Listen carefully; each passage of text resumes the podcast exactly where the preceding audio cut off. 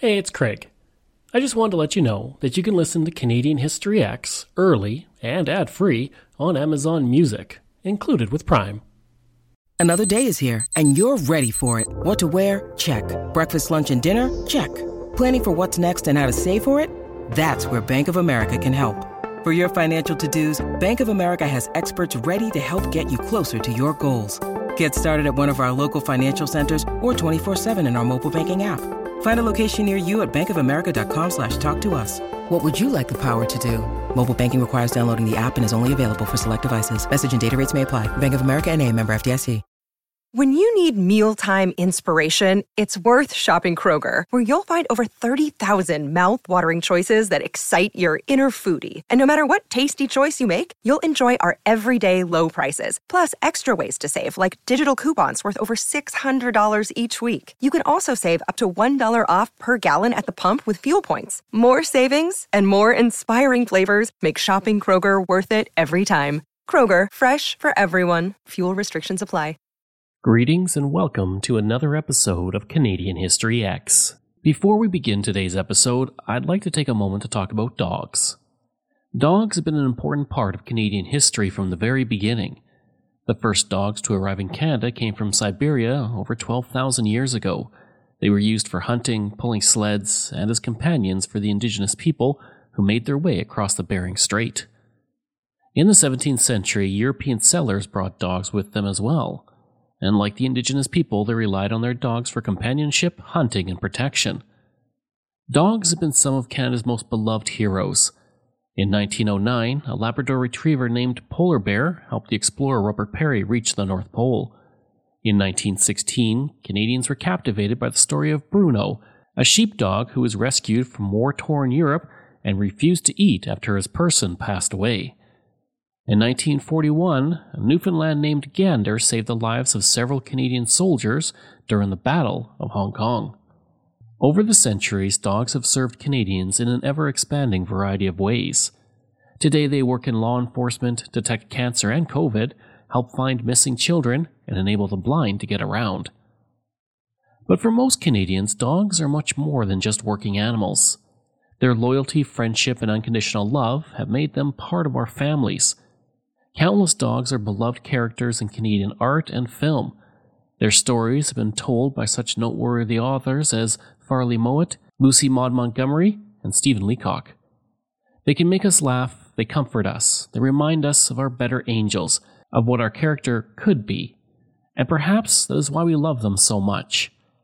Which brings me to my puppy, Boris. Boris is a 10 year old Irish setter, Newfoundland cross, the same breed as Gander, actually.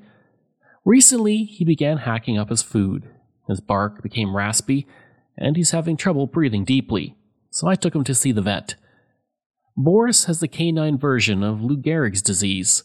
His spinal cord will slowly degenerate, and over the next one to three years, he will progressively lose control of the muscles he uses to play, bark, eat, and breathe. There is no cure, and the cause remains unknown but there is a way to slow it down.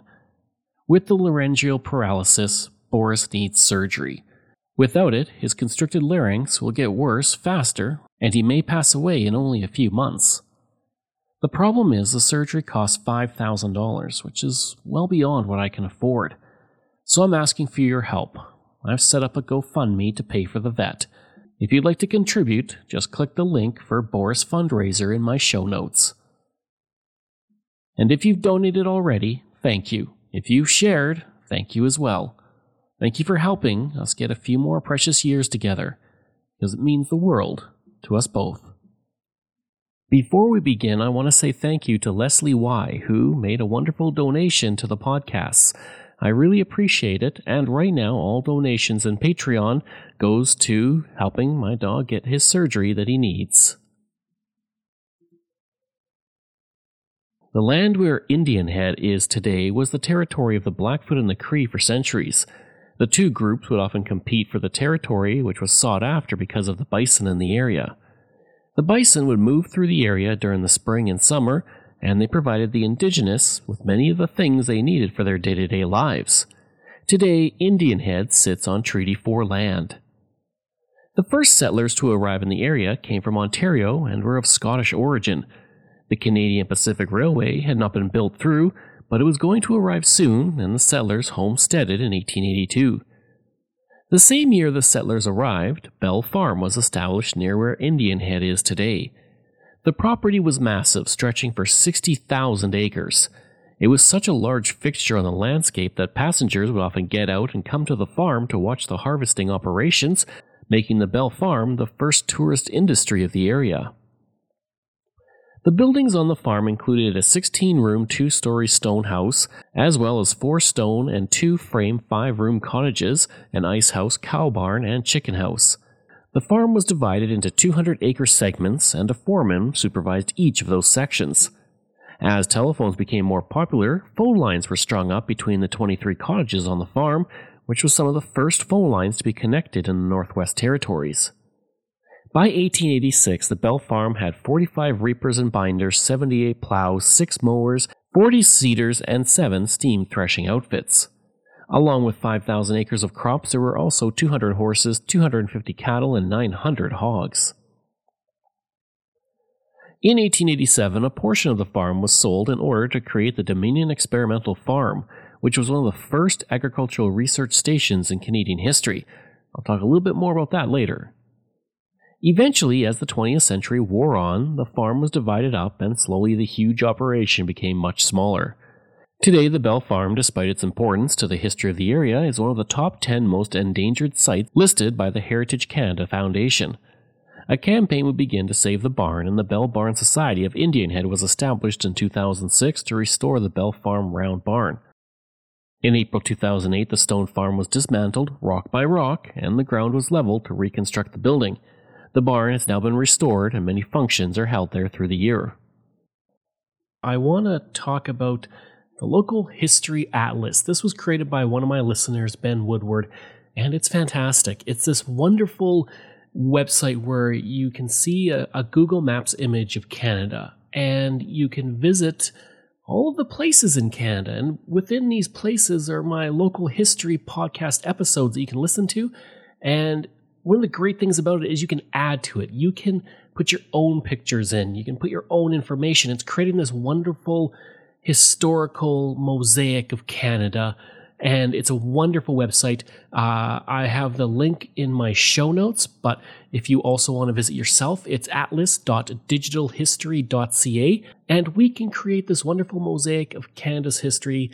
All of us, you can learn about Canada's history. If you're going on a road trip, you can use this wonderful site to see where you're going and the amazing things that you can see, so be sure to check it out. In 1887, the Dominion Experimental Farm was established, as I mentioned. At this farm, work began in the research of crops and dry land agricultural practices. A tree nursery was established in 1901 to supply farmers in the prairie provinces with trees to use as shelter belts. This farm would provide millions of seedlings to farmers every year for decades. As for the experimental farm, it continues to run today and is now a research station that continues to help ensure Canada is at the forefront when it comes to agricultural innovations. The community of Indian Head began to grow thanks to the Bell Farm operation and the railroad that had been built through. In 1902, Indian Head was incorporated as a town and at the time was one of the world's largest initial shipping points for wheat. Now, we can't go any further without talking about the name of Indian Head, which is celebrated in a large indigenous head statue at the community entrance. One origin story to the name states that in the 19th century, local indigenous peoples were infected with smallpox by fur traders who came through. When someone died from the disease, they were buried in one of the hills to the south of town. Some said that due to the high number of deaths, several bodies were taken there but never buried.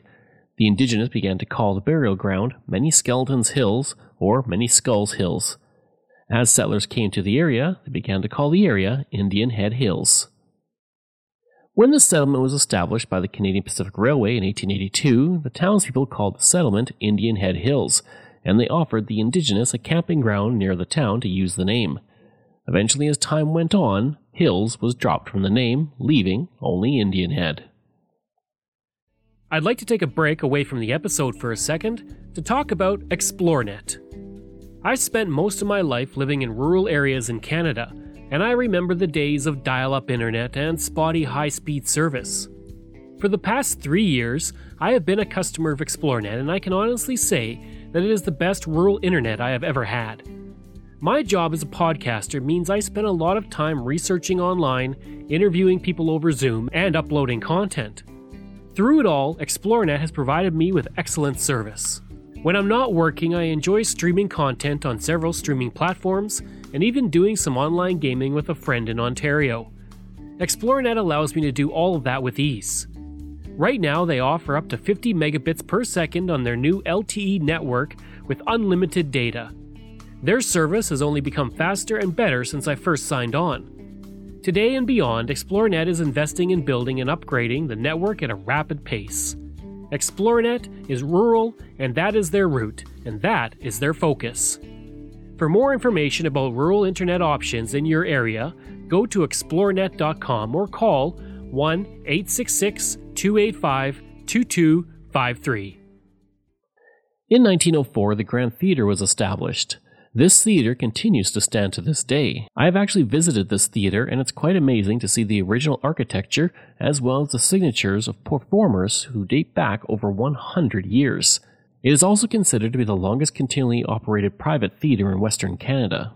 The theater was hand built by Arthur Osmond and served as an opera house for its first years before movies took over.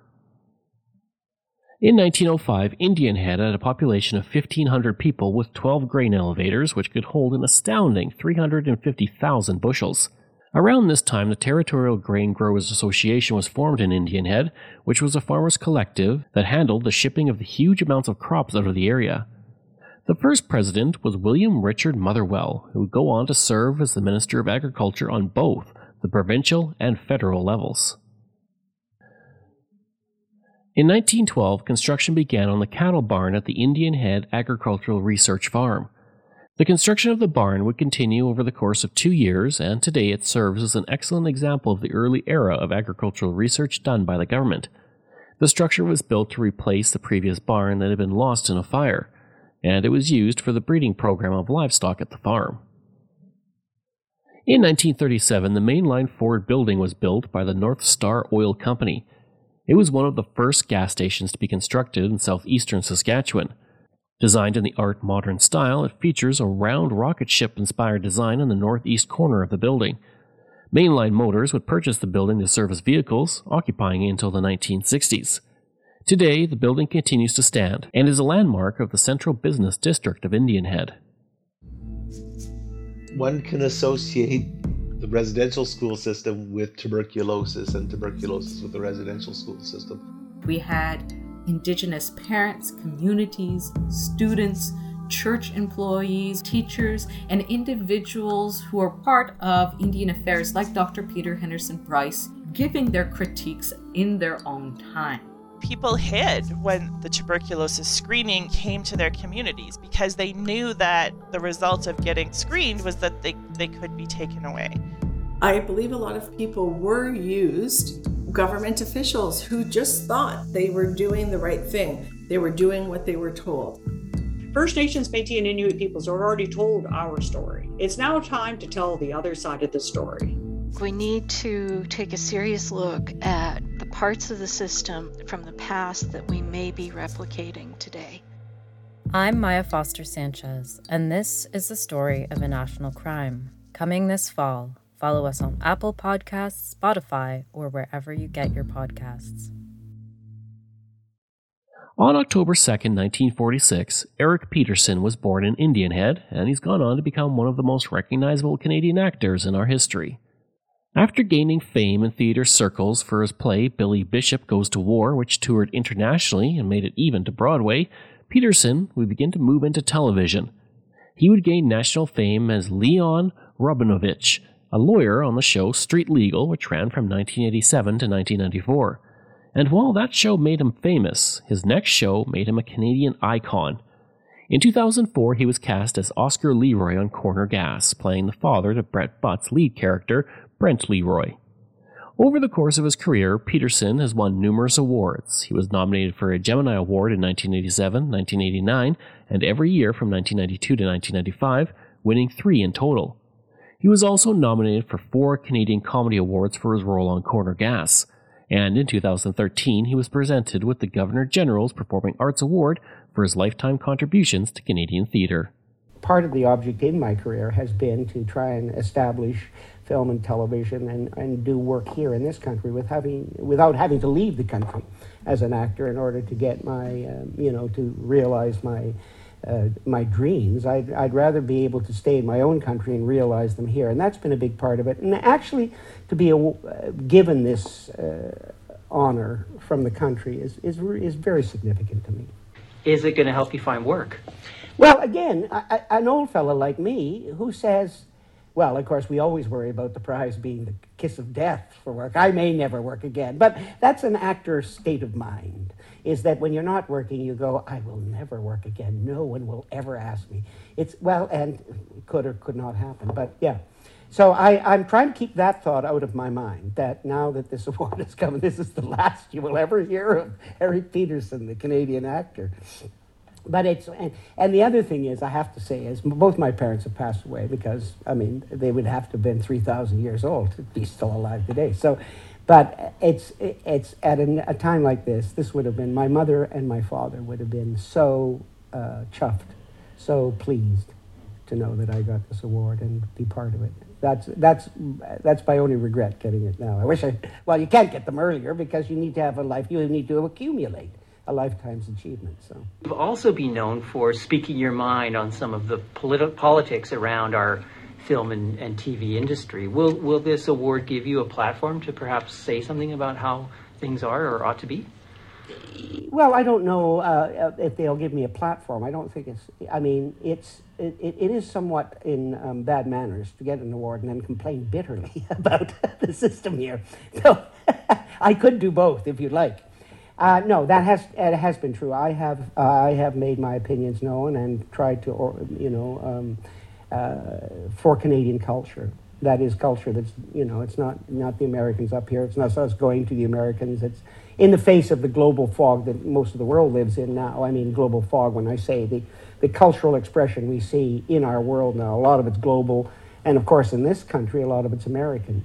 But I my my goal is to see more uh, more uh, resources put into Canadian uh, produced film and television here, and and also to make sure that our our theater scene is sustainable in some way. And that's important to me. I think it's important for a country to have a culture, and it's important to have cultural workers. And they have to be able to, you know, live between jobs somehow. They have to be able to put food in their mouth, and that's that is, um, you know, I think too technically, I mean, the technological revolution, this is a real opportunity for, you know, we all have the same size audience now. So if we were to actually capitalize our industry here, uh, the Canadian industry here, I think we could, you know, it's, a, it's an opportune time because we do have the ability now to sell to the whole world as well as to ourselves. More like the music scene, you know, um, example. But that's a long battle in this country. It's a big, we have, uh, you know, uh, we do live next door to the biggest cultural machine the world has ever seen, and we do welcome them here, both as uh, uh their their uh, programming as as well as they make uh, the the the American industries up here making a lot of stuff too. He has not forgotten about his hometown either. He currently owns a cottage nearby at Katepwa Lake with his wife Ann Kidder, sister of the late Margot Kidder.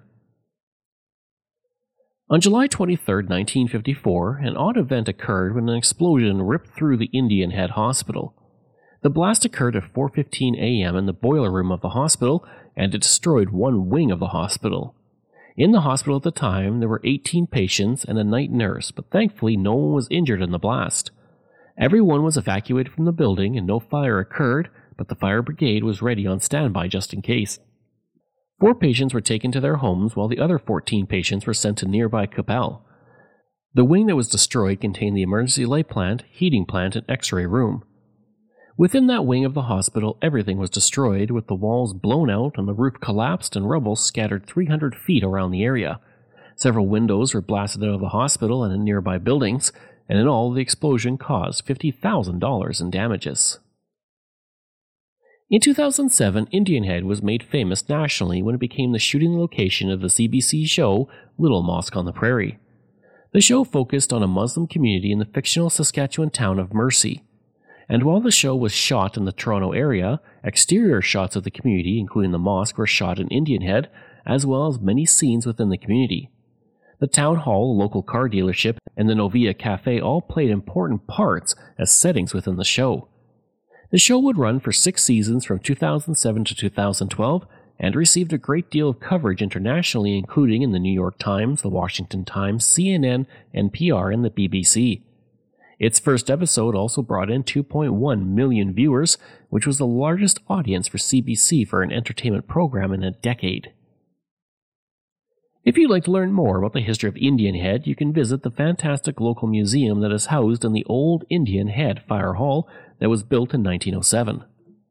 The museum is two floors, and along with the fire hall building, features the former horse stable, the museum yard, the military building, the country garage, and the carpenter and blacksmith shops. Within the museum, there's also 5,000 artifacts, photos, and histories that depict the story of the area from the days of the indigenous all the way up to today. I hope you enjoyed that episode and my look at Indian Head, Saskatchewan. If you did, please leave a rating and review. If you like, you can email me at craig at canadaehx.com. You can find me on Twitter. My handle is Craig Baird, C R A I G B A I R D, and I'm on Instagram at Bairdo37. As well, again, if you want to support the podcast, you can for as little as $3 a month. Just go to patreon.com slash CanadaEHX. And you can donate to the podcast by going to CanadaEHX.com and clicking donate. And I also want to thank all of my wonderful patrons.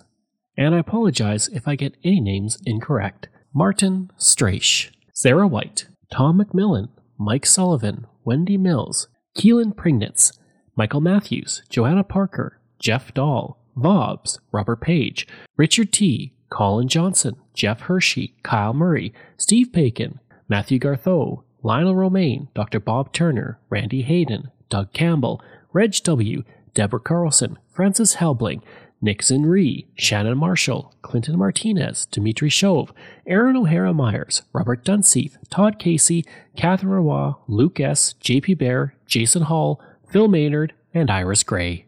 Thanks, and we'll see you again next time.